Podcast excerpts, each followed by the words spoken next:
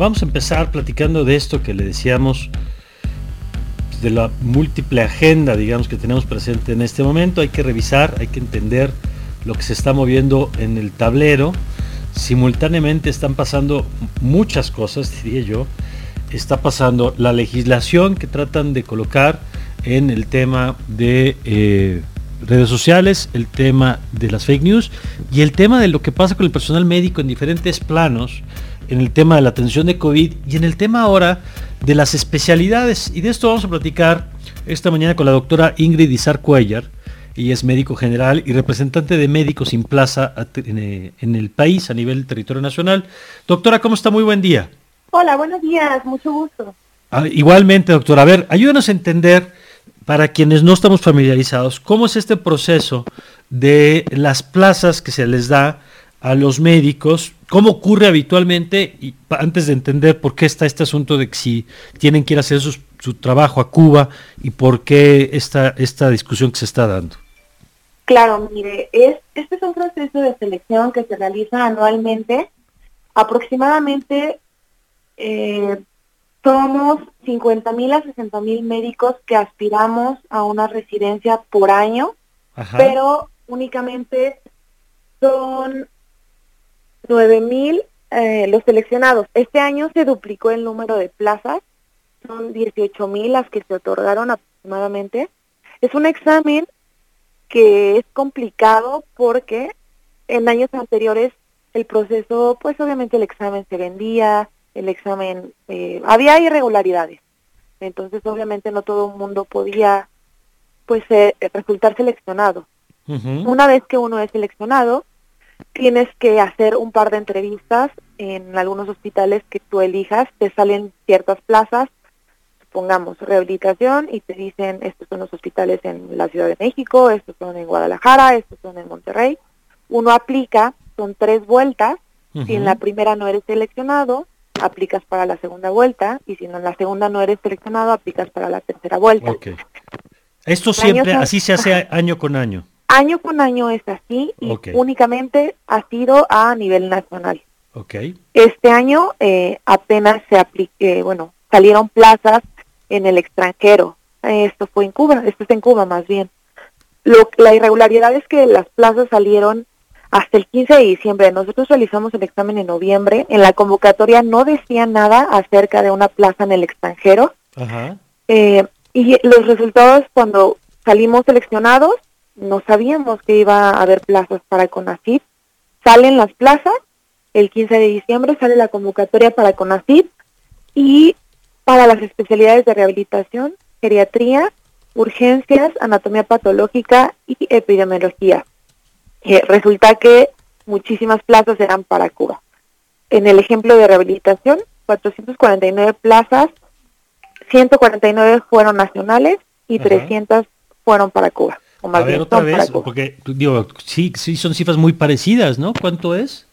Sí, eh, de 449, 149 son para México y las otras 300 son para Cuba. Ah, ok. Pediatría también tiene 300 para Cuba y las demás especialidades son 100 para Cuba, lo cual obviamente nos limita. ¿Por qué? Pues porque ya esas 149 plazas fueron otorgadas a nivel nacional y se nos está eh, dando esta opción de, de irnos a Cuba, lo cual pues es un poco complicado porque desde los trámites que son caros, eh, hasta otros motivos por los cuales muchos médicos eh, no queremos participar en esta convocatoria. ¿Cuánto tiempo sería en caso de que aceptaran irse a Cuba? Son cuatro años. Ok. Sí, son cuatro años.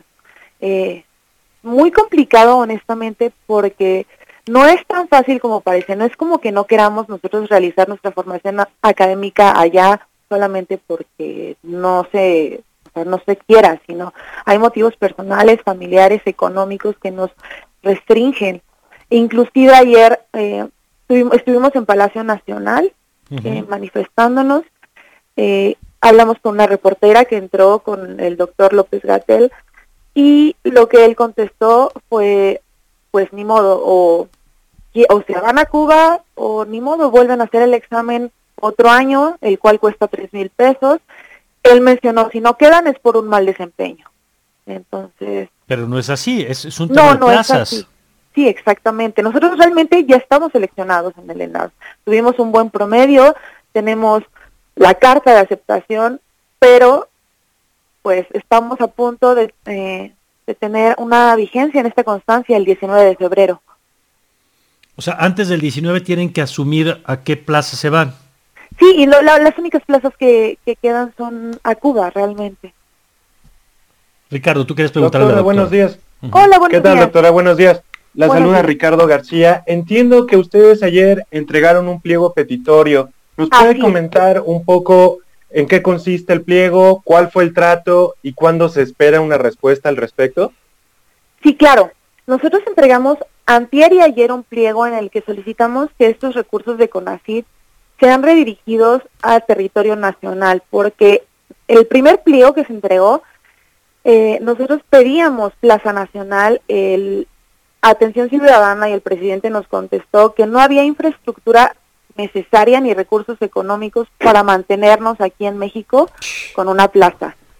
Pero, eh, pues obviamente hay un poquito de incongruencia, ya que para mandarnos a Cuba se supone que nos otorgarían una beca de 1.100 dólares, lo cual es el doble de beca que se le paga a un residente mexicano. Entonces, aquí podrían mantener a dos eh, mexicanos por, por uno en Cuba. Eh, además de que el territorio nacional es mayor que, que Cuba, hay más hospitales, hay más necesidad de atención médica. Por la pandemia que se está viviendo, pues estamos este, perdiendo desafortunadamente a, personal sanitario. Entonces nosotros pedimos en el pliego que se redirijan los recursos, que nuestra constancia siga teniendo vigencia hasta resolver este pues esta situación para poder hablar con algunas instituciones que están abiertas a recibirnos, pero obviamente depende ya de rangos eh, más grandes, Secretaría de Salud, la CIR, o sea, los hospitales, digamos, los podrían recibir, pero tendrían que recibir el recurso del gobierno federal. Exactamente, porque hay muchos hospitales e instituciones que están dispuestos a querer recibir residentes porque se necesitan. ¿Y de quién depende en última instancia este tema? ¿De la Secretaría de Salud? Sí, y de la CIFRI, que es la eh, Comisión Inter institucional perdón, para los recursos humanos de, del personal de salud, que es la que lleva a cabo toda esta este movimiento de, de residentes del examen y ellos manejan todas las instituciones de salud, el IMSS, el ISTE, Secretaría de Salud. Okay. Entonces nosotros pues realmente queremos esta opción, esta posibilidad de poder quedarnos aquí en, en territorio nacional. ¿Qué implica, doctora, para ustedes? Eh, porque yo entiendo, lo a mí me parece que la, medicina cubana tiene cierto prestigio internacional y me parece que si alguien quisiera continuar su formación allá, pues es muy muy válido y, muy bien. Claro. Pero, pero que sea una elección, me llama la atención que como política de Estado se estén abriendo 300 plazas de 450, estoy redondeando los números, pero que de 450, tres, eh, dos tercios, digamos, estén en Cuba y un tercio en México, pues suena, suena muy extraño. ¿Qué implica para ustedes si deciden no aceptar? Implica realmente renunciar a la plaza, a perder nuestra formación académica, a tener que volver a estudiar otro año. Eh, para muchos de nosotros no es la primera vez que aplicamos para este examen, pero no es por motivos que no nos esforcemos, sino realmente es una gran cantidad de médicos la que hacemos este examen es una competencia grande, es un examen que ha sido vendido, ha sido un examen en donde gente ha entrado honestamente por, por palancas, implica volver a pagar tres mil pesos, moverte a otro estado de la República para realizar el examen, son gastos. Mucha gente pues dice, ya no tengo la, la edad necesaria, ya tengo familia, este, me tengo que quedar como médico general. En eh, aquí en México, desafortunadamente, eh, como médicos no somos bien pagados, o sea, se ve en la consulta médica de farmacias eh, que nos pagan 40 pesos la consulta. Queremos especializarnos, pero nos están de alguna manera limitando. Entonces, sí, yo entiendo, hay algunas personas que pues están aceptando la opción de irse a Cuba, pero hay otras razones por las cuales igual no queremos movernos. O sea, Cuba es un buen país, pero también hay otras razones, calidad de vida, por ejemplo, no podemos encontrar cosas básicas como papel higiénico, toallas sanitarias, champú.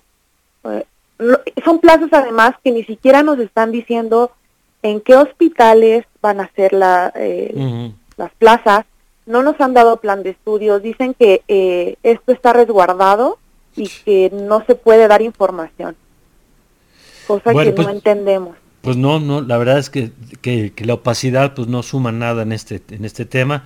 Yo le quiero pedir, doctora, que conforme avance el tema mantengamos la comunicación, por favor. Se lo agradezco muchísimo, claro que sí.